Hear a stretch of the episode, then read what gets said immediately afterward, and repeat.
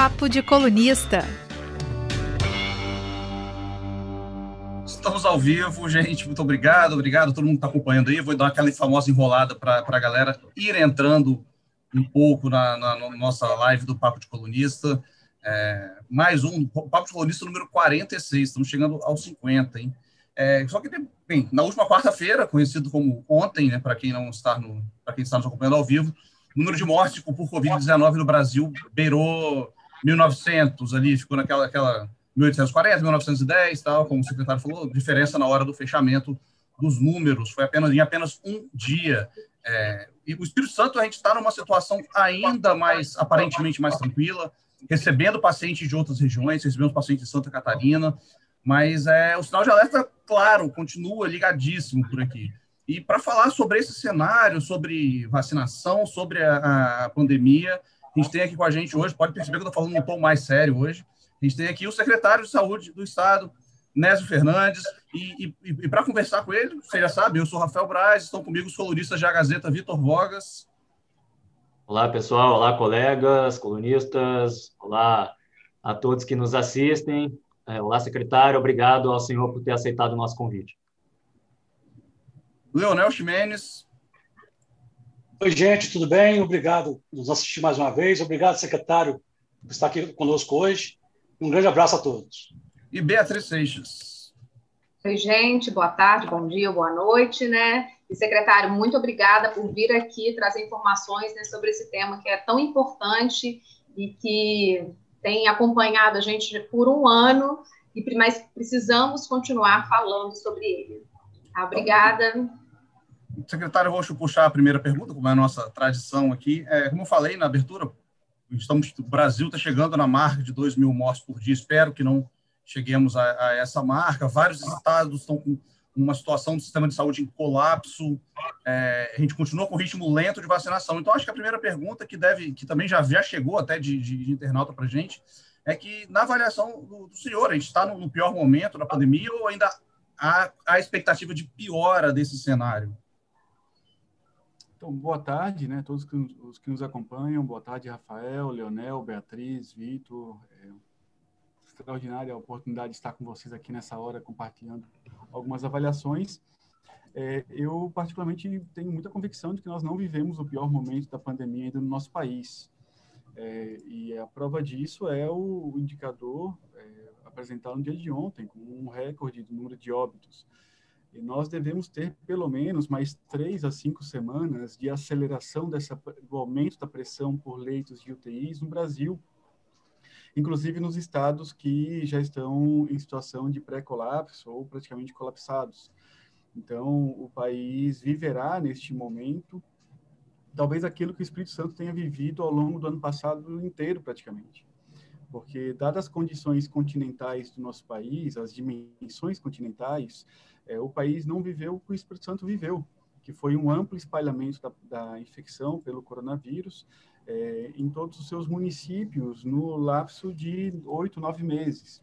Aqui, ao longo do ano passado, nós tivemos uma grande é, pressão assistencial, com a primeira curva de casos que se desenhou a partir da segunda quinzena de abril, e no final do ano, a partir de outubro, tivemos é, uma segunda onda em diversos municípios e também uma primeira grande onda real em municípios que não haviam tido uma primeira onda significativa no início é, da doença. Então, esse comportamento que ele, ele começou e fechou seu ciclo de circulação plena no território, ele vai se consolidando neste momento em todo o país. É por isso que no ano passado, Bahia, Minas, os estados que tinham maiores dimensões continentais conseguiram suportar a pressão assistencial com as estratégias de leitos é, disponibilizadas por eles naquele momento, porque a pressão sobre a rede assistencial deles não foi simultânea do espalhamento da doença, do crescimento dela em todas as regiões dos seus estados.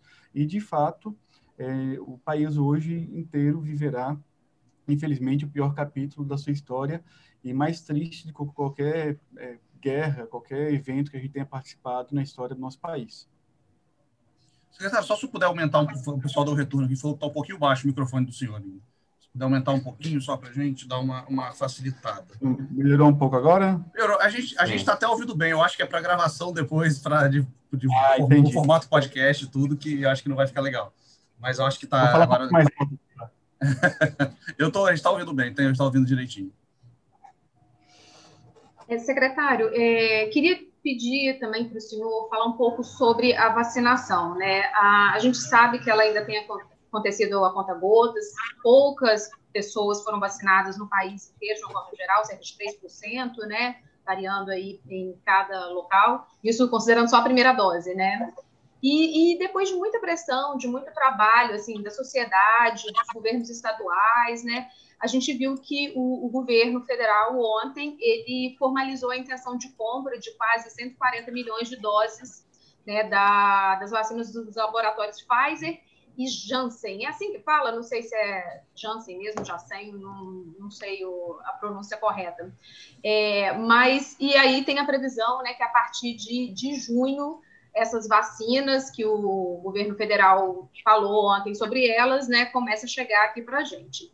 Bom, o, o, Espírito Santo ele vem também, né, nos últimos meses, trabalhando para poder tentar é, negociar junto com alguns laboratórios também por conta própria, assim como outros estados estão fazendo. E esses dois laboratórios citados pelo governo federal é, eram alguns dos que estão nessas negociações, que estão nessas negociações. Considerando que o governo federal está fazendo esse pedido, é, para a gente fica mais remoto conseguir, já que a prioridade é para o governo né, federal, como é que fica isso, é, essa situação? Vão ser priorizados os consórcios do, os governadores? É o governo federal, né? Qual que, e qual o impacto que é, essa, esse novo lote aí de, de vacinas que podem chegar, pode chegar, é, tem aqui para o Espírito Santo? Então, Beatriz, é, nós temos uma diretriz e um critério que orienta nossa compra, nosso interesse de compra de vacinas. Nós compraremos aquelas que estejam disponíveis é, na maior precocidade temporal possível. Então, mesmo que fossem resolvidas todas as questões de, jurídicas que impedem, não só por parte do governo, mas também por parte da Pfizer, de decidir vender vacinas para o Brasil, seja para o governo federal ou para os estados, é, o, se, as, se, a disponibilidade de doses da Pfizer fosse somente para o segundo semestre, sem nenhuma disponibilidade imediata, e outra vacina, ainda com eficácia inferior, tivesse disponibilidade imediata, nós iremos optar, sem dúvida alguma, por aquela que tem uma disponibilidade imediata, porque o nosso interesse é acelerar o processo da cobertura vacinal contra a Covid-19 no Espírito Santo e poder, de fato, encerrar esse capítulo que a gente vive, esse, esse cotidiano de ficar contando mortos, contando perdas de vidas, que de fato tem esgotado do ponto de vista espiritual, profissional, é, as pessoas, as instituições, a nossa época. Então, é, nós acreditamos nas vacinas. E quem acredita, entrega. Quem não acredita, não, não, a gente não pode esperar que vai entregar algo.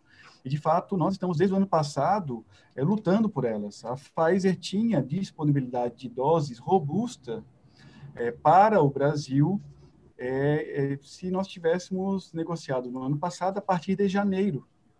Nós vamos chegar ao, ao mês 4, aonde a Pfizer tinha já uma quantidade, uma quantidade muito grande de doses disponibilizadas para o primeiro quadrimestre. O, a União decidiu não comprá-las ano passado e agora compra com atraso. Mas acerta em comprar. Nós sempre lutamos para que o governo federal assumisse seu papel de coordenação nacional, adquirisse, adquirisse todas as doses de vacinas disponíveis no mercado e que nós não ficássemos reféns de duas ou três opções.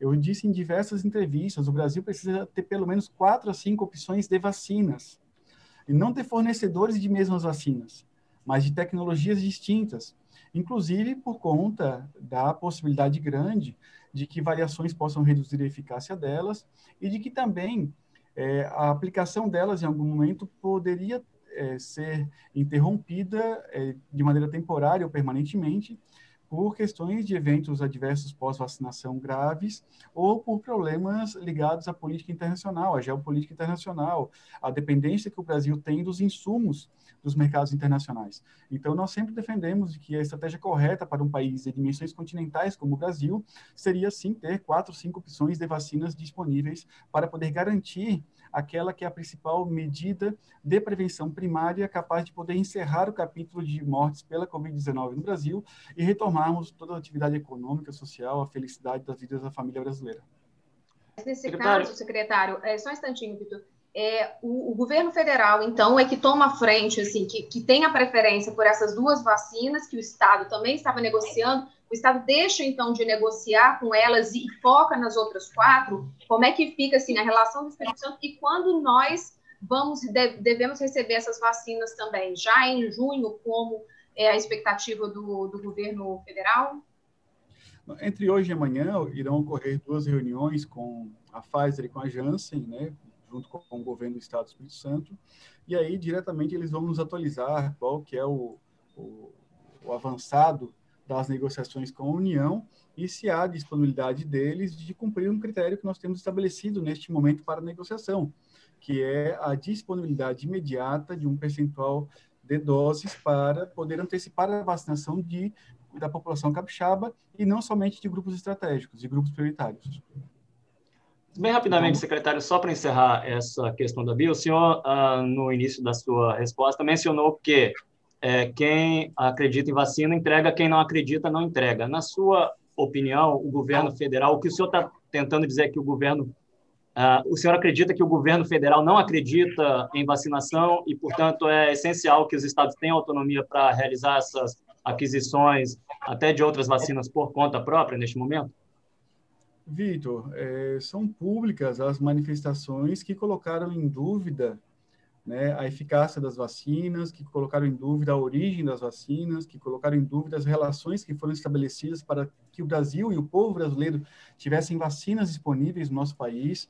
É, então, de fato, é, existiu uma insistência na apostas de soluções que não eram soluções, que não tinham nenhum grau de evidência que elas poderiam controlar a pandemia no país, e no, ao longo do ano passado, ao invés de buscar soluções aos problemas, né, às vezes dá a impressão de que se buscavam problemas para cada solução. Então, você teve uhum. um combate, na verdade, à oferta. E o maior interessado na aquisição de vacinas teria que ser o governo, não a indústria. Né? o governo do Estado do Espírito Santo está desde o ano passado com contato com diversos laboratórios, diversos é, fornecedores. É, o, o, a gente dorme e acorda negociando vacina com diversos atores, porque nós temos o interesse explícito de salvar vidas e nós acreditamos na ciência. Né? Infelizmente, essa diretriz não foi a que orientou as decisões é, do Brasil ao longo do ano passado, e por isso hoje nós estamos atrasados nas decisões das compras e teremos protelado ao segundo semestre uma capacidade de cobertura vacinal que poderia ter sido alcançada agora no primeiro semestre desse ano. Então, de fato, nós vamos insistir mesmo com a compra da Pfizer, da, oferta da Pfizer e da Janssen pela União, é, na busca no mercado de doses é, para entrega imediata. E quando me refiro imediata, não é semana que vem, tá, gente? Né, para quem o trâmite de tradução de documento, legalização em embaixada, Ministério de Relações Exteriores, é, todo a, a, decidiu comprar até finalizar com o contrato leva algumas semanas, mas de fato, se a gente conseguir acelerar todas as negociações que estão em, em andamento e algumas delas em estágio avançado, a gente poderia ter a expectativa de no próximo bimestre ter vacinas adquiridas pelo Estado. No entanto, não é algo simples porque há uma concorrência internacional por vacinas e há uma competição pelos preços também. Então, nós não, não temos condições de afirmar agora, o Estado decidiu comprar e amanhã tem no mercado para buscar na, na prateleira. Isso não existe. Né? Até é importante esclarecer isso, porque as pessoas dizem, ah, agora autorizou os Estados a comprar, então é só ir lá e comprar. Não há essa disponibilidade. Né? E, de fato, nós estamos é, preocupados de alcançar ampla cobertura. Independente se seja com a Coronavac, se seja com a vacina da Sinopharma, seja com a, Corona, com a Covaxin, qualquer uma delas, a que passe de 50% de eficácia e seja muito segura, nós temos certeza que elas terão um impacto radical no enfrentamento à pandemia, mesmo com a circulação de novas variantes e mesmo que as novas variantes reduzam o efeito para os casos sintomáticos. Porque nós acreditamos de que o efeito da vacinação, mesmo com a redução da eficácia para sintomas da Coronavac, de outras eh, vacinas para as variantes novas, elas vão ter algum grau de efeito para casos graves e óbitos. E aí a atualização da tecnologia para ter a dose de reforço já atualizada com as novas cepas, é um processo que será desenvolvido pela indústria ao longo deste ano. Falando em medidas... Só, desculpa, Vitor, só para poder Pode. acabar de amarrar esse, essa situação da essa questão da vacina que a gente está tá trabalhando aqui, é, secretário, o, o, o, calendário de vacinação aqui do Espírito Santo pode ser antecipado com essas novas informações? Assim, é, eu queria que o senhor desse um, um, quadro rápido de qual que é a situação, quantos a gente já tem vacinados, né?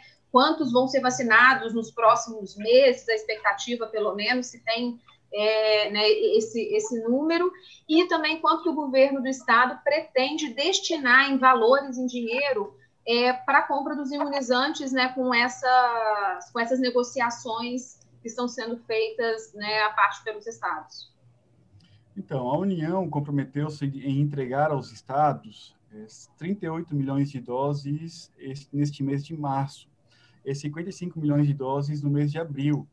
Né? Nós recebemos, é, nos meses de janeiro e fevereiro, o equivalente a quase 17 milhões de doses no país. Então, de fato, a, a gente estaria duplicando no mês de, de março a capacidade de vacinação comparando com os dois meses anteriores e um novo incremento importante no mês de abril. É, também está prevista 44 milhões de doses para o mês de maio. No entanto, essa velocidade de disponibilização das doses não são suficientes para que a gente alcance é, uma quantidade satisfatória da cobertura vacinal com impacto é, na circulação do vírus e na redução radical dos óbitos. Então, nós precisamos é, ter uma capacidade de poder antecipar esse calendário e adquirir para o Espírito Santo doses complementares caso tenha a disponibilidade na, da vacina no mercado. Nós já temos mais de 160 mil capixabas que receberam a primeira e a segunda, é, 130 mil capixabas que receberam a primeira dose e 30 mil que já receberam a segunda dose. A velocidade de vacinação no estado, na ampla maioria dos municípios, já ultrapassamos 60%, 70% das doses aplicadas na vacinação contra a Covid-19. É uma velocidade boa, é, adequada de vacinação é, nos moldes que foi estabelecido até o presente momento, porque é muito ruim, Beatriz, ter que ficar escolhendo quem vai vacinar. Eu, eu sou sanitarista, ter que ficar dando sugestão em projeto de lei para multar quem for a fila de vacina. Eu, eu, eu, eu queria criar projeto de lei para poder multar quem não quer vacinar, pela ampla disponibilidade de vacina. Agora, é, vaci multar quem, quem quis receber uma vacina, quem quis receber um direito, né? É uma situação super desconfortável para qualquer pessoa que luta pela saúde pública, que tem a defesa da vida como uma diretriz, um princípio. Né? E, e olha o desconforto que é ter que escolher quem vai ter direito, quem não vai ter direito, que existir fura-fila nesse momento é um conceito que nos obrigaram a desenvolver. Não deveria existir a figura do fura-fila, porque deveria existir a ampla disponibilidade de doses para todo mundo. Secretário, falando em medidas desconfortáveis, e para repetir uma expressão que o senhor usou, falando em medidas impactantes no enfrentamento à pandemia, eu gostaria de trazer aqui para a nossa conversa é um dos fatos mais importantes nesse debate nacional uh, ocorridos nesta semana, se não o mais importante, que é o seguinte: a, a carta né, que vocês divulgaram na última segunda-feira, o Conselho Nacional dos Secretários Estaduais da Saúde, o CONAS, divulgou uma carta aberta à nação brasileira cobrando a adoção imediata de medidas para evitar o iminente colapso nacional das redes pública e privada de saúde. E entre as medidas defendidas está a adoção de um toque de recolher das 8 da noite às 6 da manhã em todo o território nacional.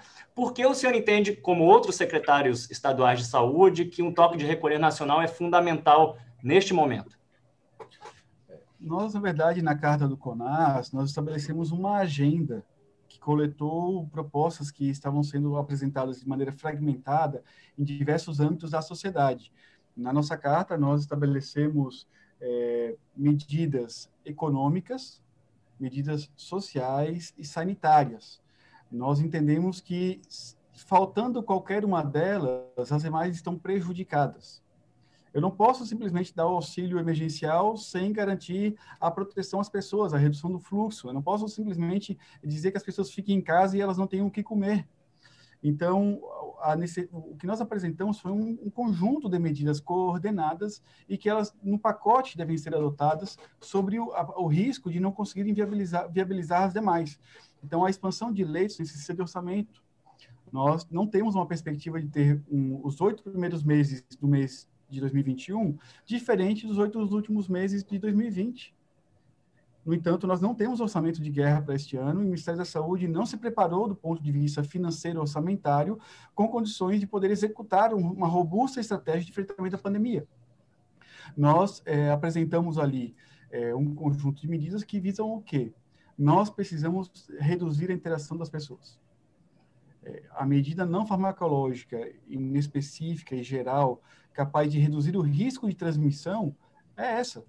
Então, na ausência de tratamento medicamentoso específico, na ausência de vacina, ampla cobertura de vacinação, nós precisamos ter uma capacidade de isolamento das pessoas, de redução do contágio, que ela não é possível ser alcançada somente com o diagnóstico indivíduo por indivíduo, por RT-PCR, por testagem rápida, porque a, o crescimento exponencial da pandemia foge à capacidade de diagnóstico do próprio sistema não pela oferta do teste, mas pela velocidade de transmissão da doença e do crescimento exponencial que ela passa a assumir e que é, é nesse momento, infelizmente, é, facilitado pelo relaxamento no uso das máscaras, nas medidas que de fato possam evitar as é, contaminações. Então é necessário, no seu entender, um toque de recolher nacional?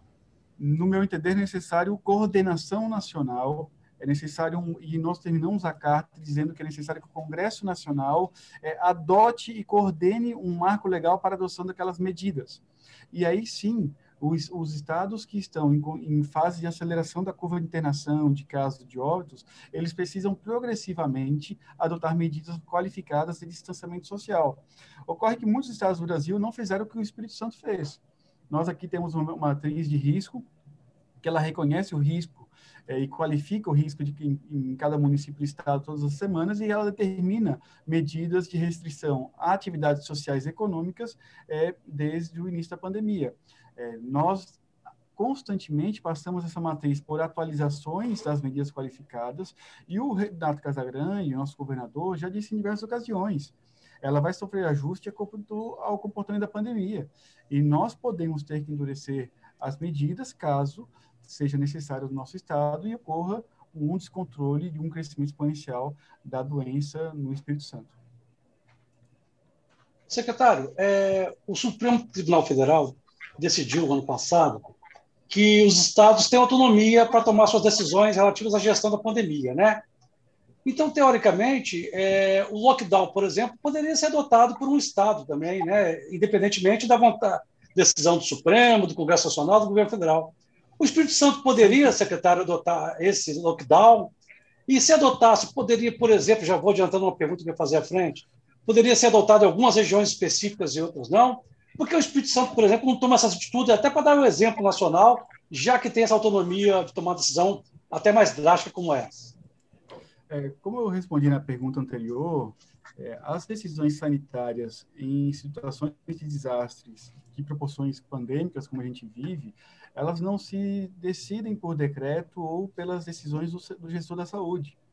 É, nós poderíamos decretar um lockdown amplo, sustentado, exemplar no Espírito Santo, se nós fôssemos detentores dos 23 bilhões de reais que o Estado envia para a União todos os anos de arrecadação. Se nós fôssemos quem controlasse o câmbio, quem controlasse as reservas financeiras, se nós fôssemos quem determinasse todas as condições econômicas capazes de sustentar uma uh, medida tão radical todos os países do mundo que adotaram lockdown, com medidas é, sustentadas, disciplinadas, organizadas, apresentaram agendas econômicas robustas para atender os setores econômicos que são afetados por essa medida extrema. Nós não temos no Brasil medidas anticrise, anticíclicas, é, adotadas pelo Ministério da Economia, capazes de sustentar de maneira robusta, estruturada e organizada o lockdown de acordo com a decisão de cada governador. Se nós tivéssemos uma, uma matriz de risco nacional e uma coordenação da pandemia que definisse gatilhos em quais momentos deveria ter fechamento mais amplo, restrito, que a Defesa Civil Nacional, que as Forças Armadas, o Ministério da Saúde, todo o conjunto do governo federal com os estados e municípios se coordenassem e ali também tivesse presente um pacote econômico para cada segmento afetado para o lockdown, sem dúvida nenhuma, o país teria dado um exemplo ao mundo de como se enfrenta uma pandemia e de como a gente consegue salvar vidas. Agora, a delegação de competência não veio junto com o orçamento para as competências que foram delegadas. Então, nós não temos condições, de maneira isolada, como governadores e prefeitos, sem um alto custo no impacto econômico e também na repercussão sanitária disso, tomar é, a decisão de estabelecer lockdowns é, preventivos antes de situações extremas. Então, você vê que em alguns países do mundo, como um único caso, fecharam a cidade inteira. Né, em alguns países do mundo, mas quem fechou foi a primeira-ministra, quem fechou foi o comando nacional do país, foi quem controla as reservas, quem controla a economia. E nós, aqui no Espírito Santo, não temos condições de adotar de maneira isolada uma medida dessa de maneira tão sustentada e, e frequente, como se fosse um, uma solução de cartola que você pega, aplica e depois a vida continua igual. Nós temos um, uma crise econômica que se alastra há muitos anos no Brasil, pela implementação de um modelo econômico é, que privilegia o capital especulativo, que desindustrializou o Brasil, que é, reduziu o emprego, que tem levado à volta do Brasil à, linha, à, à lista de países é, com, com, fome extrema, com pobreza extrema. Então, nós estamos numa realidade muito dura. Eu não sei quanto tempo o Brasil vai suportar uma agenda neoliberal como essa que está sendo implementada no país, porque a população cada vez mais empobrece.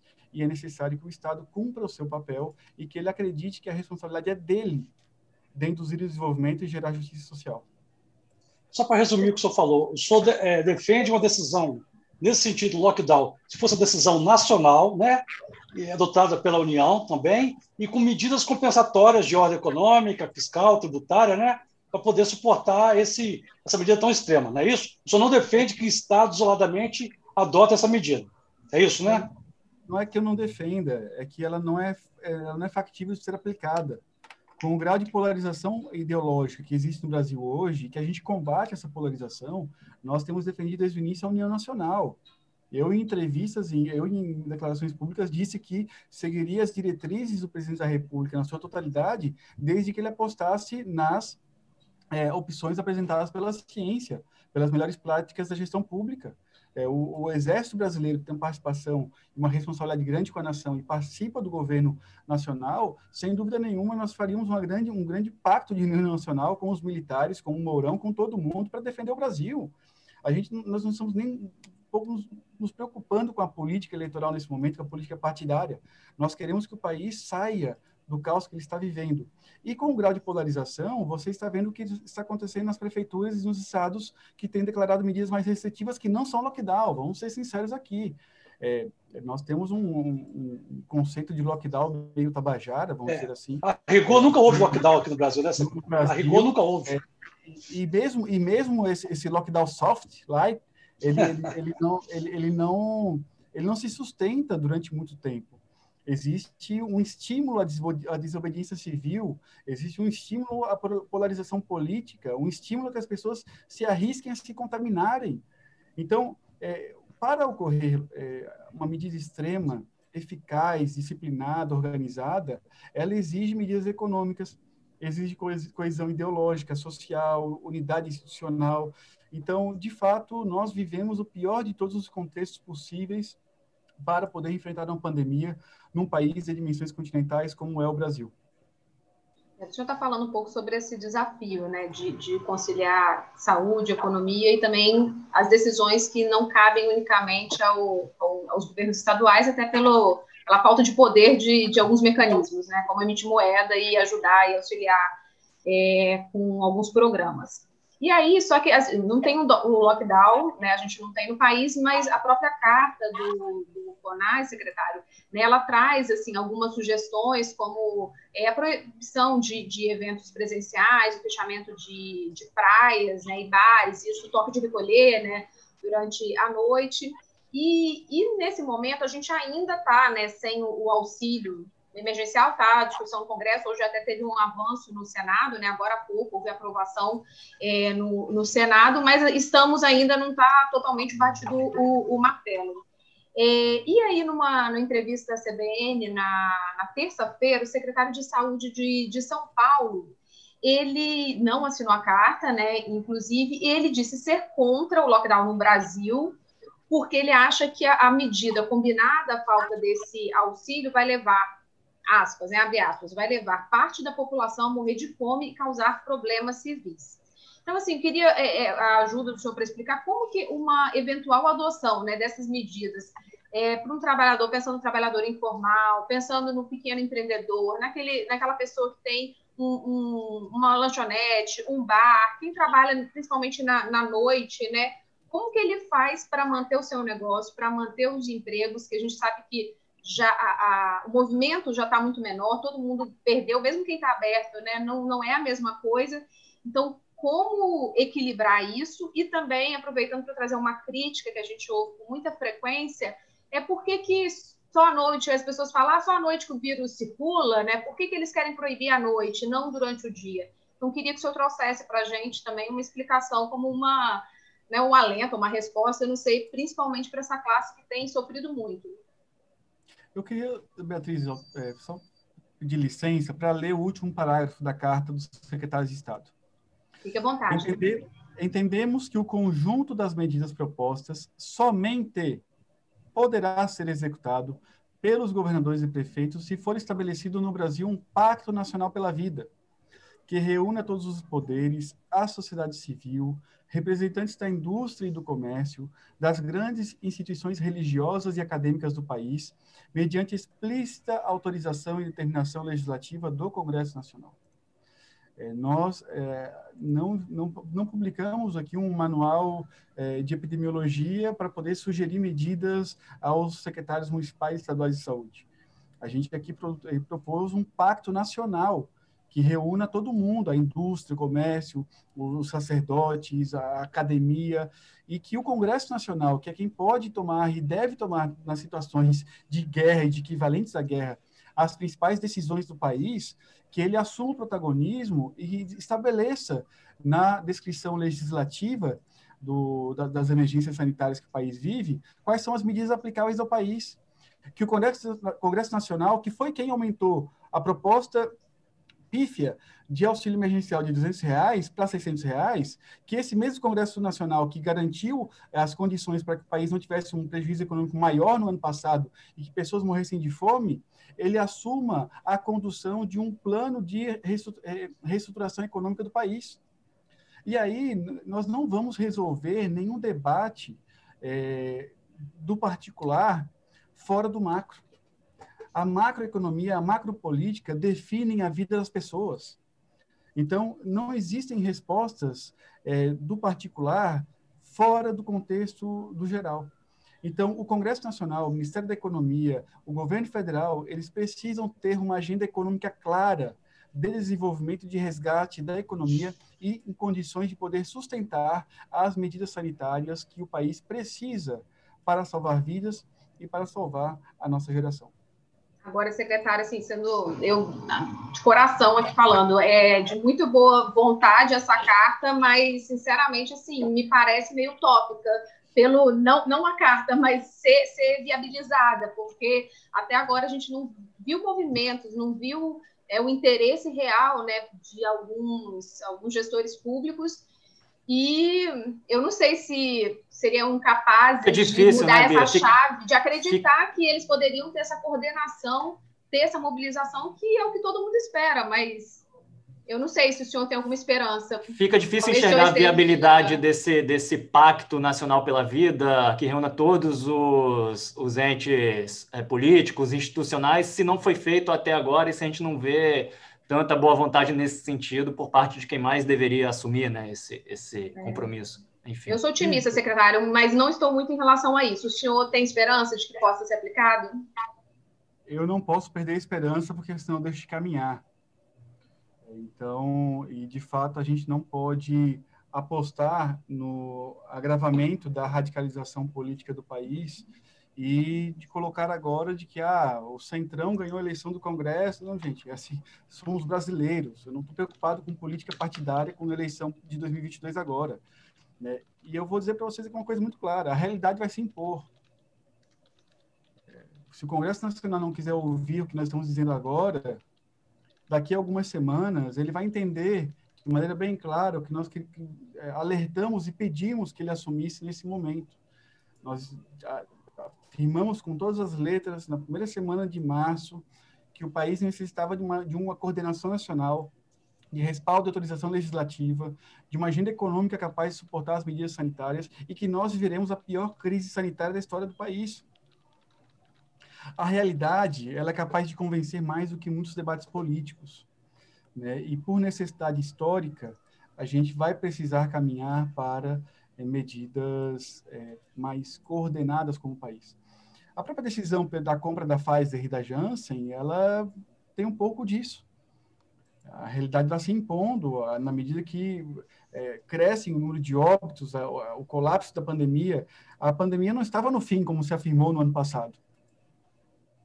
Ela estava ganhando forças para vir com tudo em todo o território nacional ao mesmo tempo. E essa realidade triste que nós, como povo brasileiro criativo, generoso, cheio de fé, que vive de sonhos e utopias, vai ter que enfrentar e nós vamos vencer. Nós vamos vencer. No final, a gente vai vencer. Agora, a gente precisa, em cada momento, em cada etapa, posicionar adequadamente as instituições. E o Conselho Nacional de Secretários de Estado da Saúde posicionou-se de maneira muito clara, com opinião completa de todos os temas que abrangem o enfrentamento da pandemia. O governo de Casagrande, o governador Renan Casagrande, cumpriu um papel de liderança nacional o tempo todo, ao longo de toda a pandemia, na mediação com a União. Inclusive, eu nunca esqueço, na primeira reunião dos fóruns dos governadores com o presidente da República, o Renato foi um dos primeiros a, fazer a fala, a intermediar, a buscar consenso, a evitar as guerras ideológicas. Nós, como instituição, seja como governo do Estado, como Sistema Único de Saúde, é, como Congresso Nacional, nós precisamos é, apelar o tempo todo para aquilo que de fato é uma saída e é um caminho. A, o agravamento da crise política, da polarização, não é caminho para sair da pandemia.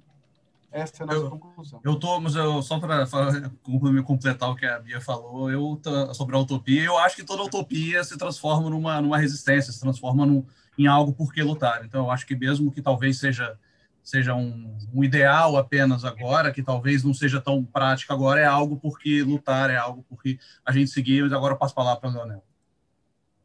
Secretário, a pergunta que eu vou fazer agora também é objeto de dúvida de muitos leitores, ouvintes, telespectadores que estão nos acompanhando, tá? Muita gente está pedindo informações acerca desse assunto de forma geral.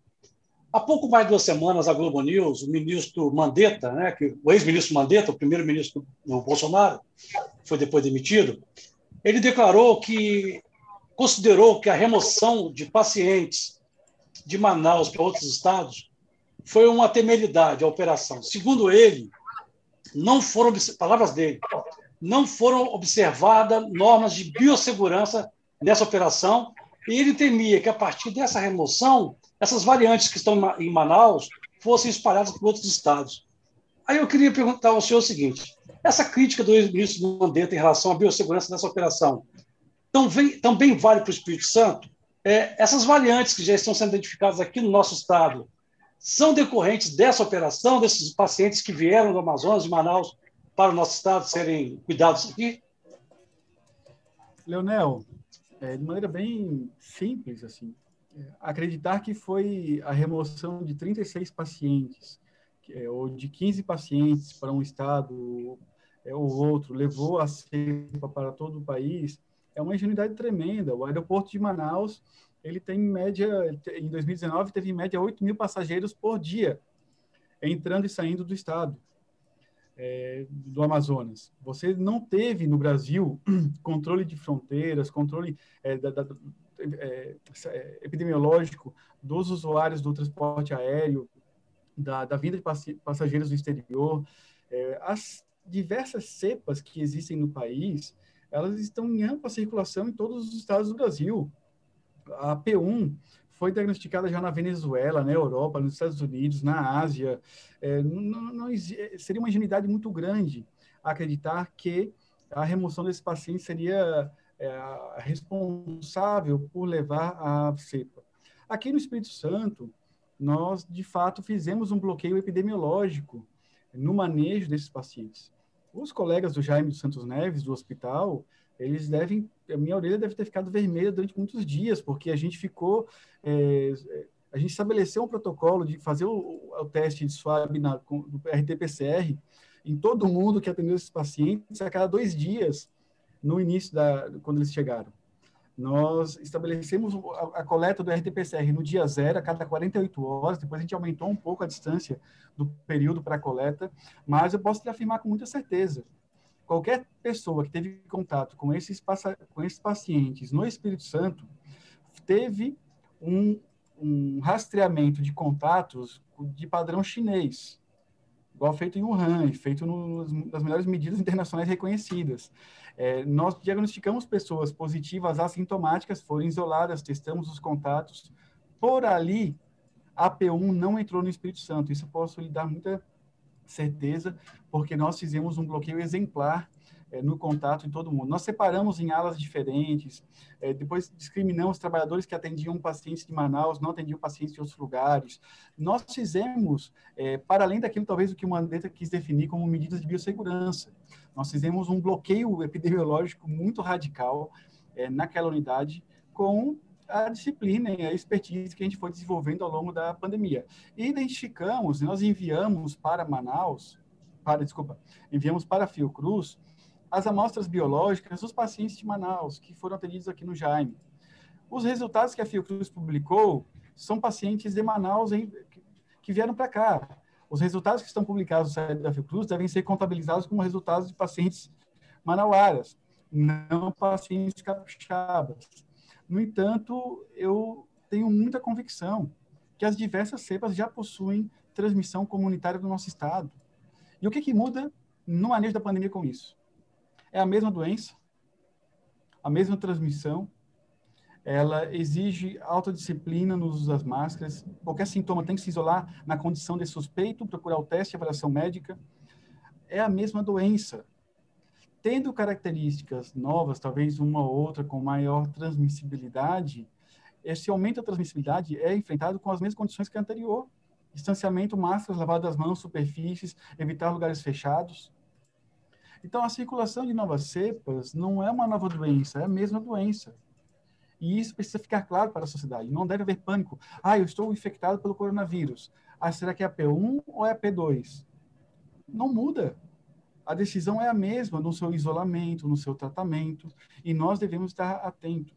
O que nós devemos estar preocupado, preocupados e incomodados é com o atraso da chegada da vacina. Isso é que tem impacto na vida da saúde pública.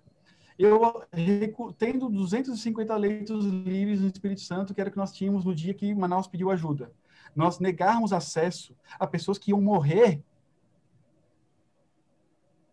Desculpa, eu não tenho condições éticas, espirituais, humanas, de havendo enfermos e havendo condições de, de ajudar, de estender a mão, de como missão constitucional do SUS garantir a dignidade à vida e o acesso à saúde, de negar o acesso à saúde. Agora, é claro, chegando o Espírito Santo a uma condição sustentada de 80% de ocupação, com um aumento, uma aceleração da curva de casos, nós vamos suspender a vida de pacientes de outros estados para o Espírito Santo, como já dissemos há duas semanas atrás. Enquanto... É isso até que eu ia perguntar para o senhor, secretário, desculpa interrompê-lo, porque muitos aqui dos internautas, muitas pessoas, eles colocam isso, ficam com medo de a vinda né, de outras pessoas, além de trazer novas cepas, que isso o senhor já explicou aí todo o cuidado de biossegurança, mas eles ficam preocupados se não pode tirar o leito, né, de familiares deles, dos próprios capixabas. Uhum. E aí, assim, é, o senhor está dizendo, chegando a 80%, então isso para, vocês param de receber uhum. novos pacientes. E outra coisa isso. também que seria uma dúvida, se trazer para cá não poderia aumentando a curva para chegar ao percentual que chegaria ao lockdown. Então, também seria outra preocupação do setor econômico. Então, é bom o senhor esclarecer isso para a gente. Não, porque a gente tem um gatilho que é, ao chegar a 80%, se suspende a vinda de pacientes para cá. Nós temos já anunciados e materializados a entrega de 158 leitos novos, que podem chegar a 200 até o final do mês de abril. 158 leitos novos representa 20% da ocupação de leitos atual. É, a, a, expansão prevista, ela regula a ocupação no Estado em, em praticamente 20% e a gente tem condições de fazer algumas outras ampliações nesse mesmo período. No entanto, os leitos, eu tenho dito isso, os leitos, eles são resistência. Os leitos são a última linha dessa guerra. Eles não salvam todas as vidas. A gente vai derrotar a pandemia com atenção primária, com vacinação. A gente vai derrotar a pandemia com disciplina social, com coesão das pessoas. E a atenção que nós demos aos leitos parece que ela meio que decide a vida de todo mundo. Na atual fase da pandemia, nós precisamos entender que a sair de casa para atividades não essenciais deve ser evitado. E aí eu vou só fazer uma colocação da questão do período noturno. Né? As atividades noturnas, muito vinculadas ao entretenimento, atividades não essenciais, que puderem ser evitadas, devem ser evitadas. As atividades diurnas, aquelas ligadas ao emprego fixo das pessoas, ao comércio, às escolas, elas precisam sempre ser preservadas para ser a última linha a ser afetada é, num, em medidas mais extremas. E aí não tem sentido, neste momento da pandemia, termos ruas de bares cheias de pessoas confraternizando, bebendo sem máscaras. Então, o restringir as atividades noturnas, que foi apontado na carta do CONAS, ela vem nessa perspectiva de estimular as pessoas e uma disciplina social que evite que as pessoas é, se exponham em atividades que não são essenciais neste momento triste da pandemia. Secretário, ainda sobre essas cepas, cepas, né, no web fechado, né, que se fala, né, no Amazonas, é, nós demos no jornal Gazeta, no começo de fevereiro, que estavam sendo investigadas é, pacientes de São Roque do Canaã. Inclusive, as amostras desses pacientes foram encaminhadas para a Fiocruz. Passado um mês, já tem resposta, ou já saiu o resultado dessas amostras desses pacientes de São Roque do Canaã?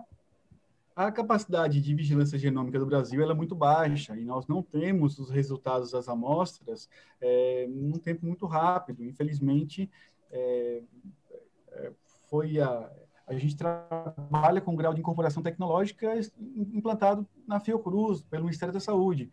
É por isso, nós decidimos no Estado comprar os equipamentos de sequenciamento genético e até o meio do ano iniciar o sequenciamento aqui também, para poder ter até mais velocidade nessas respostas. Mas até o presente momento não recebemos os resultados das amostras de São Roque do Canaã e também de pacientes que nós coletamos em todas as, todas as regiões do estado que tinham uma característica clínica específica. É, foi determinado pela CESA que todos os pacientes que complicaram depois do 14º dia do primeiro sintoma, que é uma característica atípica do comportamento da pandemia no início é, da primeira onda e na segunda onda, é, nós é, coletamos amostras biológicas e enviamos para sequenciamento. Por quê? Porque elas podem apresentar um comportamento clínico diferenciado por conta de variações de novas cepas. Então, essas amostras tão pouco ainda tiveram um resultado publicado pela Fiocruz. Nós esperamos que esse mês de março tenhamos novos resultados, só que eles melhoram a nossa capacidade de reconhecer o, o, a circulação de novas cepas. E até, quem sabe, descobrir que existe uma cepa que mutou aqui no Espírito Santo. Não tenho dúvidas que, se a gente buscar a sequenciar amplamente no país inteiro, vamos identificar diversas é, possíveis mutações no vírus. E isso nós estamos avançando é, na vigilância genômica e aguardamos os resultados da Fiocruz. São quantos pacientes, secretário, nesse momento estão sendo investigados aí, os casos deles? São quantos? Ah, eu não, eu não tenho muito fechado agora. Mais de, 80, mais de 80 amostras foram enviadas para a Fiocruz. Quantas? Mais de 80 amostras foram enviadas. Ah, foram enviadas amostras de trabalhadores do LACEN, de pessoas, algumas investigações comunitárias. É, nós decidimos uma diretriz de envio de amostras, e aí foram, o LACEN foi enviando todas as quais foram é, diagnosticadas. Me refiro a 80 só de agora, fora as da vigilância sentinela do ano passado. Nesse período recente foi enviada uma quantidade maior do que era o padrão, que era identificar nas unidades sentinelas e nas amostras inconclusivas é, o envio para a Fiocruz. É, secretário, eu acho que é, eu vou juntar uma pergunta que tinha aqui no nosso roteiro com uma pergunta que está vindo de muitos internautas também. Então, o Tadeu está perguntando, a Leila está perguntando a respeito, que estou juntando as duas. Na carta, vocês defendem a suspensão das atividades presenciais de todos os níveis da educação do país mas é a própria Secretaria de Estado de Educação, a nossa, ela está retomando aulas presenciais, modelo híbrido na rede estadual. É, não é um contrassenso isso? E também, aí, emendando a pergunta do, das pessoas, é, é, os professores foram, né, foram recolocados numa, prioridade ali agora, foi, foi é, confirmado isso ontem, se eu não me engano, agora, e, e, e, tem alguma previsão dessa vacinação? Porque eram um grupo prioritário, mas era um grupo prioritário não prioritário, né? Era mas é, tem, tem previsão disso? Com as doses que o Estado é, comprar, caso exista e se viabilizem as compras que estão sendo negociadas, os professores e os trabalhadores da segurança pública serão os primeiros a serem vacinados. Nós conseguimos, inclusive, vacinar muito rapidamente a totalidade dos trabalhadores da educação do Estado. Então, essa prioridade já está anunciada pelo Renato Casagrande desde o início de quando nós decidimos é, iniciar a negociação por compra de vacinas. Então, nós acreditamos que a educação ela é uma atividade, sim, extremamente essencial. Ela deve ser preservada até o limite das últimas é, linhas de atividades que devem ser restringidas é, de maneira radical durante a pandemia. Então, nós temos no gatilho apresentado na carta do CONAS as medidas reconhecidas para os estados, principalmente que estão em estados de emergência e praticamente colapsados. É, nós aqui, no momento da escrita da carta, no final de semana, na segunda-feira, tínhamos uma ocupação em torno de 70 e poucos por cento. É, a ocupação vai crescendo, hoje ela deve chegar a 79, 80% de ocupação, mas com a inauguração dos leitos, que já começam amanhã a serem inaugurados, ao longo da semana que vem, a gente vai ficar sempre ajustando a nossa, a nossa ocupação entre 75% e 80% ao longo das próximas semanas, até a situação que possa ocorrer de um aumento mais acelerado da curva de casos. No entanto, nós acreditamos de que o dimensionamento feito ele deve estar adequado para o comportamento da pandemia nas condições do nosso estado. Então, existe um, uma, uma, uma percepção de que algumas atividades são as culpadas pela pandemia, né? Então, a escola não é culpada da pandemia. E eu falo de uma atividade, assim, eu sou trabalhador da saúde, né, trabalhador do Sistema Único de Saúde. Nós não paramos em nenhum momento da pandemia. E tivemos é, que garantir a, a, manutenção permanente desse serviço e lhe digo muita segurança. É, nós tivemos fisioterapeutas que atuaram com fisioterapia respiratória ao longo de toda a pandemia, com devidas medidas de proteção, é, no manejo dos pacientes, que não pegaram Covid em nenhum momento. As medidas e os protocolos que nós definimos para as escolas, se respeitados, eles de fato reduzem o risco de transmissão. Agora, eles não estabelecem ausência de transmissão. E isso a gente está deixando claro. Toda a sociedade tem um risco de transmissão. Nós nunca dissemos que qualquer atividade estava isenta de transmissão, porque a pandemia está estabelecida, ela tem transmissão comunitária, transmissão cotidiana. Então, ir a, a visitar a, a, o familiar, pegar o ônibus, andar de carro com um amigo, é, fazer uma reunião entre três pessoas, qualquer atividade social tem risco de transmissão, porque é uma transmissão de caráter comunitário sustentado no país. Então, e aí, num contexto de transmissão comunitária, nós precisamos proteger atividades, atividades essenciais até o momento necessário de fechá-las com muita certeza. O prejuízo para essa geração que teve 100 escolas no ano passado é, será muito grande, muito grande mesmo. É uma geração inteira que pode ser afetada. E nós precisamos, sempre que possível, proteger a educação, o direito da educação no nosso estado. E a nossa matriz de risco, ela define é, os momentos em que as escolas se suspendem em cada município, seja por surto, por contaminação, ou seja por qualificação da matriz de risco. Secretário, é, me deixa assumir agora, gente. É, eu, a gente acredito, pelos meus cálculos, que nós tenhamos ainda cerca de 15 minutinhos, mas de qualquer maneira estamos nos encaminhando aí para para o bloco final da nossa entrevista. Temos algumas perguntinhas ainda para lhe fazer, que nós havíamos planejado, que eu considero, nós julgamos bem interessantes. Vou pedir ao senhor, na medida do possível, para responder de maneira mais breve, para que a gente possa contemplar o maior número de perguntas, começando pela seguinte. É, na, sua, na sua avaliação, e nesse caso específico, na sua autoavaliação também, qual foi até agora o maior erro e o maior acerto por parte do governo federal na condução uh, da pandemia e qual foi o o maior erro e o maior acerto por parte do governo estadual, especificamente da CESA, na condução da crise sanitária? É uma boa pergunta, aquela que a gente avalia todos os dias, Vitor. Parabéns por fazer uma pergunta inteligente, boa de responder mas tem que responder rapidinho, secretário. Eu, sinto, eu sei que a pergunta é difícil, mas eu até lamento, peço-lhe desculpas por lhe colocado, por tê-lo colocado nessa situação. A minha, mas... próxima, a minha próxima reunião eu controlo ela, não se preocupa com isso. Mas eu acho que ter negado a dimensão da pandemia foi o maior erro do país. Né? Ter negado a existência de um vírus que poderia chegar ao Brasil, que ele poderia alastrar-se por todos os continentes, ter negado o risco de mutação que foi alertado diversas vezes no primeiro semestre do ano passado. É, a negação que o país foi submetida é, e, e elas sendo transformada em substrato, em alimento da polarização política, ela impediu uma união nacional, uma coesão da nossa geração, do nosso povo ela contaminou círculos que não precisavam ser contaminados com narrativas de ódio. É, eu, eu, sou, eu, sou, eu me converti a Cristo com 14 anos, sou batista, cheguei a estudar para ser pastor.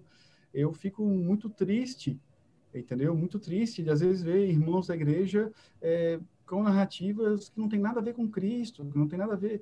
E, assim, e, e nós somos, os evangélicos, 30% da população brasileira. Então, assim, essa negação e transformar essa negação em alimento da polarização política, é, das teorias conspiratórias, ela custou muito caro para o país. E, e ela o maior levou, acerto? E ela levou à missão. Uhum. É, o maior acerto do governo federal, posso lhe dizer, talvez foi não ter colocado o Olavo de Carvalho de ministro da Saúde. Secretário, você me permite o gancho aí? Senhor. O senhor falou do rapidinho, Olavo de rapidinho, Leonel, mas ele só, não pode deixar de, ele só não pode deixar de responder sobre o governo estadual também. Não, só uma coisinha. O senhor falou do, do Olavo de Carvalho, ministro da Saúde, e o Pazuello não entrou na nossa conversa ainda. Eu queria antecipar uma pergunta para o senhor. Eu ia falar do Pazuello agora.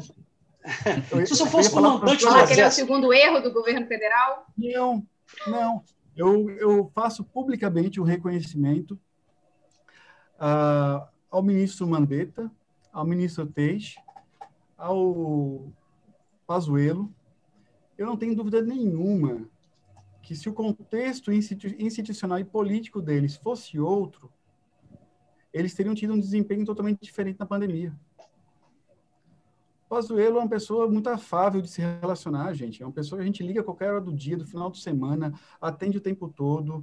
É, assim, só que ele, ele na relação mais íntima entre gestores, a gente sabe qual é o contexto político da estada dele no cargo, das decisões que ele não deve e qual é o limite dele tomar. Então, na mesma época do, do Taish, a gente teve uma relação curta, mas muito tranquila, com uma comunicação muito grande. Na época do Mandetta, eu acho o SUS, ele sempre se resolveu do ponto de vista da sua administração, das suas decisões, independente do governo ser de direita ou de esquerda internamente a gente tem uma capacidade de lidar com a pluralidade política, ideológica, partidária muito grande. Então, aqui no Espírito Santo, eu tenho vários gestores municipais, secretários municipais de saúde, que são bolsonaristas, que são os meus melhores amigos. São as pessoas que eu tenho mais afinidade na condução das diversas políticas que a CESA propõe. Não, não nos importa, não interfere para a gente o, o lastro político, ideológico, partidário dos quadros. Neste momento, eh, se não fosse o contexto né, da, do teto ideológico político do Ministério, não tem dúvida nenhuma que o próprio Pazuello poderia ter, ter tido um desempenho totalmente diferenciado no enfrentamento à pandemia. Aqui e, está... Isso, em relação ao governo estadual, o maior erro e o maior acerto na sua autoavaliação, aproveitando, quem sabe, a oportunidade para fazer algum publicamente alguma autocrítica que o senhor é, considere importante e necessária? Então, o maior acerto do Estado, eu acho que foi ter a sorte de ter o Renato Casagrande como líder do Estado. O Renato ele se apropriou da agenda de todas as medidas e de todas as análises que apresentaram risco real é, para o Espírito Santo. Então, eu jamais, eu faço aqui publicamente uma confissão, eu nunca tive um não por parte do Renato Casagrande de qualquer medida proposta pela CESA para poder expandir leitos, preparar os serviços, organizar a rede, é, tomar medidas necessárias para enfrentar a pandemia. A agenda, ela, o Renato apropriou-se dela. E quando o líder se apropria, ele dá o teto do Estado. Então, o Estado acertou por ter tido um teto muito alto. E aí, a relação dele com a Assembleia Legislativa, com o TJ, com o Tribunal de Contas, com as é, entidades ligadas ao setor econômico, a relação dele, a autoridade dele, o grau de maturidade do Renato nesse processo foi determinante, foi decisivo. Você poderia ter o melhor secretário de Estado da Saúde, o melhor protocolo de tratamento no, dentro do hospital. Você poderia ter o melhor, poderia ter o melhor teste sendo feito lá no, no Laboratório Central de Saúde Pública. Se o teto institucional do Estado fosse baixo, não teria sido capaz de poder responder de maneira adequada ao enfrentamento da pandemia. E aí, de fato, nós temos aí um, eu tenho que fazer esse reconhecimento, né, que a gente acertou de que não, não tivemos um teto baixo do nosso estado. E aí a gente conseguiu ir moderando e modelando todas as medidas ao longo do desenvolvimento um, da... Um parêntese, um rápido parêntese, se o senhor me permite, porque você disse que nunca recebeu um não por parte do governador Renato Casagrande, nem a, eventualmente ao propor um lockdown. Uma curiosidade de bastidores, o senhor em algum momento chegou a propor a ele, ali na sala de situação, decretação de lockdown, do seu ponto de vista pessoal, e foi voto vencido na discussão com outros secretários? Não, não, não teve é, é, discussão de lockdown. O que teve, em algum momento, foi uma discussão sobre a abertura de algumas atividades em alguns momentos em que nós, como governo, decidimos de maneira unificada, organizada, é, defender a posição difícil para aquele momento. E que, com o longo do tempo, demonstrou-se é, adequada a decisão que foi tomada. Né? Nós não tivemos uma explosão de casos depois da abertura dos shoppings na última semana de maio, no início de junho do, do ano passado, é, como foi anunciado que ocorreria um, um cataclisma, né? Toda semana era alguém profetizando que tal dia o Espírito Santo ia colapsar, tal dia o Espírito Santo ia colapsar. É, uhum. Foi um, um momento assim, horroroso. Em junho do ano passado, mais ou menos. É isso, em junho, né? Naquele momento ali houve um momento de tensão, de muito, de, muito debate intenso. Uhum. O governador estava com Covid, inclusive e o governador estava com Covid ainda naquele momento, né? Então, naquele momento, posso dizer e reconhecer que foi é, talvez o momento de maior intensidade dos debates internos, mas que oh, existe uma maturidade institucional muito grande dentro do governo de que a unidade ela é fundamental para poder efetivar a condução e a liderança adequada da sociedade.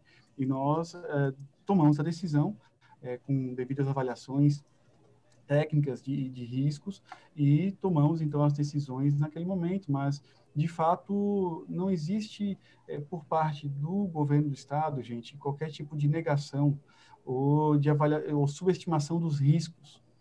Nós sempre fazemos a dinâmica de analisar vários cenários e os riscos de cada cenário.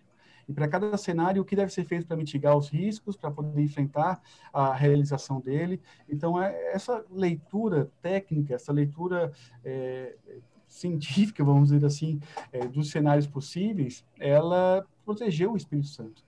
Então, eu também considero que não, não foi a ampla maioria do, do, povo capixaba que aderiu às teses negacionistas.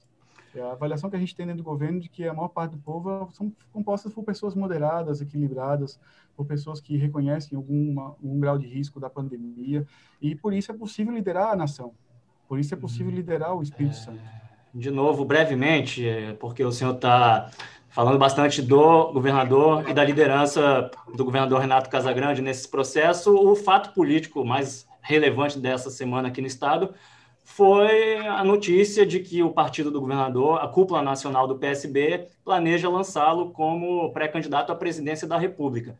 O senhor é filiado ao PCdoB, partido também a, a, posicionado num campo de centro-esquerda, foi candidato a deputado estadual é, é, pelo estado de Tocantins em 2018. Hoje, a gente não tem pesquisa de recall político né, que confirme o que eu vou dizer, mas provavelmente a, é o secretário com maior visibilidade, né, o nome mais conhecido no governo, na equipe de governo, após o governador. O senhor pretende, está é, tá na sua cabeça, de repente, lançar a candidatura no ano que vem a algum cargo, mas pelo Espírito Santo? É, Vitor, de maneira muito sincera, eu vou responder rapidamente. Eu estou aqui como convidado, entendeu? E eu tenho um, um, um respeito muito grande é, pelo estatuto de convidado. Eu recebi pela Assembleia Legislativa, o título de cidadão capixaba, é, com poucos meses aqui no Espírito Santo, é, e o grau de dedicação que a gente tem ao Estado é uma dedicação de vida, de sangue. No entanto, não passa pela minha cabeça disputar reeleições em hipótese alguma no próximo ano. Eu acho que eu posso ser útil para o projeto que é liderado pelo Renato, ajudando todo mundo, pedindo voto para todos os senadores que ele for do nosso campo, para todos os deputados, ajudando a reeleição dele, entregando muita política pública qualificada para o povo capixaba e garantindo que essas entregas se transformem num grande substrato político para a reeleição do projeto avançado que nós representamos. Mas, em hipótese alguma, eu não me considero em condições de poder disputar cargos eletivos no Espírito Santo. Eu estou aqui para ser útil né, para poder dedicar minha vida a esse projeto liderado pelo Renato e respeito muito o status de convidado. Então, assim, é, seria uma ousadia precipitada, uma ousadia boba minha neste momento de pensar em estratégias eleitorais e sim, eu quero ser útil para todo mundo. Eu acho que eu posso ser muito mais útil pedindo voto para todo mundo que o Renato quiser que eu peça voto, é, apoiando o projeto, tentando coesionar o Estado, do que me envolvendo em campanhas eleitorais, que nesse momento, com toda a sinceridade, é o, a, a última tese que passa na minha cabeça. Então, eu não, não já pode ser algo mais. Eu acho que seria um erro para o Renato é, qualquer candidatura minha nesse momento, porque de fato seria um ponto de divergência, seria um ponto de, de, de polêmica e, e sinceramente, eu estou aqui para poder ajudar o povo capixaba, ajudar o Renato e ajudar todo mundo que for necessário para poder acumular forças pelo projeto que a gente representa. Então, de maneira muito tranquila é isso, Vitor. Não tenho é, qualquer tipo de outra ponderação a fazer sobre esse assunto. Secretário, saindo da, da política e voltando aqui para a saúde, uma pergunta também que a gente acha importante, que recebemos de alguns internautas, o Davi Monteiro mesmo também falou um pouquinho sobre esse tema, né? A gente está é, em relação à situação dos leitos. Né? Nesta quinta-feira, o, o, Estado ele voltou a superar a marca de mil internados né, pela Covid-19, são 447 em enfermarias e 554 em UTIs, sendo que esse é o maior número é, desde julho do, do ano passado. E aí a, a, taxa de ocupação dos leitos intensivos potenciais voltou a um patamar de 77,4%. Se tiver algum número que eu não esteja falando corretamente, o senhor me corrija. É, e lembrando que a partir de 81% é aquele cenário crítico, né, é, que é considerado crítico pelo Estado. Hoje, é, como que está essa situação, a preocupação de vocês em relação aos leitos? E tinha também 105 é, leitos né, de UTI previstos para fevereiro, é, e pelo menos até a informação onde eu tenho, eles não tinham sido expandidos ainda entregues. Qual é a situação desses leitos? Nós teremos eles agora em março ou mudou alguma coisa em relação a esse número? A gente foi modelando a expansão de leitos de acordo com a ocupação, né? Não teria, nós iríamos impor um impacto físico-financeiro gigantesco em fevereiro no estado, abrindo uma quantidade de leitos enorme que não seriam necessários pelas condições da pandemia naquele momento. Então a gente foi ajustando a expansão e com a ampliação dos leitos previstos para essa semana, para a semana que vem, até abril, como eu disse ao longo da entrevista, a gente tem uma margem de 20% da ocupação atual, que ela se equilibra com esses dados. Então, amanhã a gente vai estar inaugurando leito, até segunda-feira mais leitos. E aí Quantos? O senhor tem esse número? Quantos novos leitos? 158 leitos até o início, de, até abril podendo chegar a 200 caso for necessário. Então, nós iremos ultrapassar muito a marca de leitos abertos para a primeira expansão da doença no estado. Então, é, no que diz respeito à estratégia de expansão de leitos, o estado ele foi muito ousado. É, todo mundo, digo para vocês, vários secretários de estados diziam para mim que a estratégia nossa do Espírito Santo era exagerada, era superdimensionada. Quando você avalia que a Bahia, que tem 14 milhões de habitantes, abriu durante muito tempo 850, 900 leitos de UTIs, e nós aqui estamos abrindo agora 900 leitos de UTIs, é uma proporção muito grande. O que, de fato, nos dá né, a autoridade histórica de dizer que nós nunca colapsamos, que nós conseguimos, ao longo toda a pandemia, atender a classe média capixaba. A classe média capixaba foi atendida no SUS durante a pandemia. Então, assim, o Hospital Jaime Santos Neves, diversos hospitais, hospitais privados contratualizados, filantrópicos, nós inauguramos uma outra etapa da saúde pública do Espírito Santo com essa estratégia. Ela foi acertada, porque ela garante acesso. No entanto, ela não salva todas as vidas, como o Renato falou. Agora, a gente tem uma estratégia bem é, determinada, novas ampliações vão se estabelecer nos próximos dias e vão ficar ajustando a ocupação de leitos. E aí, como já foi dito, a oferta de leitos para pacientes em outros estados já está regulada, né, com esse gatilho de 80%. Então, a gente vai modelando toda a estratégia nossa de acordo com a ampliação prevista para o Espírito Santo. Gente, eu tô tá, com o pessoal não, me chamando aqui. Não, só estou falando, já estou já fechando aqui agora. Essa secretária era. Muito obrigado pela participação, secretário, por aceitar nosso convite. Sei que enfrentar esses três aqui às vezes é meio complicado. Eu sou mais tranquilo. E... Então, muito obrigado, gente. Todo mundo que acompanhou a gente, mandou pergunta. Só uma pergunta, resposta rápida, secretário. O que, é que o senhor tem feito para dar uma desanuviada nesse ano todo de pandemia? Como é que você tem lidado com isso pessoalmente mesmo, porque para a gente tem tempo é para fazer também. outra coisa, secretário, além de cuidar da pandemia. Além de sair dormir, secretário. Rapidão, Bia. Bia. Leonel, Braz, é, o Braz falou que ele é tranquilo, mas tranquilo é o senhor, né, secretário? Então, emendando, qual é o segredo, né? O senhor sempre sereno, mantendo esse grau de tranquilidade, qual é o segredo para se manter assim também, além da, da pergunta dos colegas? Acho que, primeiro, eu tenho uma família maravilhosa, é, tenho filhos maravilhosos, pais excepcionais. Minha esposa é um ser extraordinário. É, tenho uma capacidade de um suporte é, diário, de poder voltar para casa todos os dias e ter dentro de casa um, um, a capacidade de me re renovar sempre. E, de fato, a gente tem que ter fé, gente. Se a gente não tiver fé, se a gente não tiver utopia, se a gente não acreditar que a estrada valendo que se vê, se a gente não tiver um objetivo estratégico maior de, em tudo, é ter uma percepção de horizontes largos na vida, a gente acha que a vida, o mundo é a aldeia e enquanto tudo esteja bem na aldeia, está tudo bem. Então, assim, eu acho que isso é fundamental. E, e a minha, como o Renato fala, eu sou muito linear na minha fala, né? É, faz parte da minha formação, da minha espiritualidade, daquilo que eu desenvolvi ao longo da vida, da minha preparação política também. Então, eu é, trato de ser útil, Vitor, trato de poder é, em cada momento da minha vida, é, ser, poder dar o melhor de mim e acreditar que o melhor pode ser feito. Então, é, o que eu tenho muito claro é o seguinte, que o desespero, o ódio, a violência não leva a nada. Então, assim, nos momentos mais críticos, a gente precisa estar muito centrado, é, com foco nas soluções, nos objetivos e nas entregas. Eu tive uma boa experiência ao longo da vida aí com a fé, com a política, e acho que é, alguns conflitos são desnecessários e a gente precisa sempre tratar de criar pontes e não de destruir pontes. E a paciência e a calma são boas ferramentas para construir pontes entre as pessoas. Gente, é isso. Muito obrigado. Muito obrigado mais uma vez, secretário. Continua fazendo trabalho. Boa sorte para a gente, né, para o Estado, todo mundo. Tem muita gente nos comentários elogiando a postura do Estado, do Espírito Santo. O Wellington, de Cariacica, falou orgulho de ser capixaba nesse momento. Então, acho que é, é uma, um sentimento que é compartilhado por muita gente e vamos, vamos seguindo. Muito obrigado mais uma vez. Esse, esse vídeo vai ficar disponível aqui no Facebook, vai ficar disponível no YouTube, vai virar podcast também para quem prefere ouvir em outros formatos, em outros momentos. Então é isso. Semana que vem a gente encontra vocês novamente, vocês que estão acompanhando aqui, o secretário não. É, a gente encontra vocês todos novamente. O secretário é sempre bem-vindo aqui para retornar e falar um pouco mais sobre a pandemia. Espero para dar boas notícias, melhores. Posso falar um, uma finalização rápida, então? Claro. Pode. É, eu, eu gosto muito de acreditar nos companheiros também, Vitor. E eu acredito muito nos companheiros que me acompanham na Secretaria da Saúde, no, no Brasil. E o time que a gente tem hoje na SESA é um time extraordinário. Então, é, ninguém lidera uma pandemia sozinho, ninguém constrói tudo que a gente consegue entregar sozinho. É, e aí o Renato contou com um bom time de secretários, eu conto com um time extraordinário na CESA, nos hospitais, a gente sempre querendo buscar oportunidades de melhorias, querendo se superar.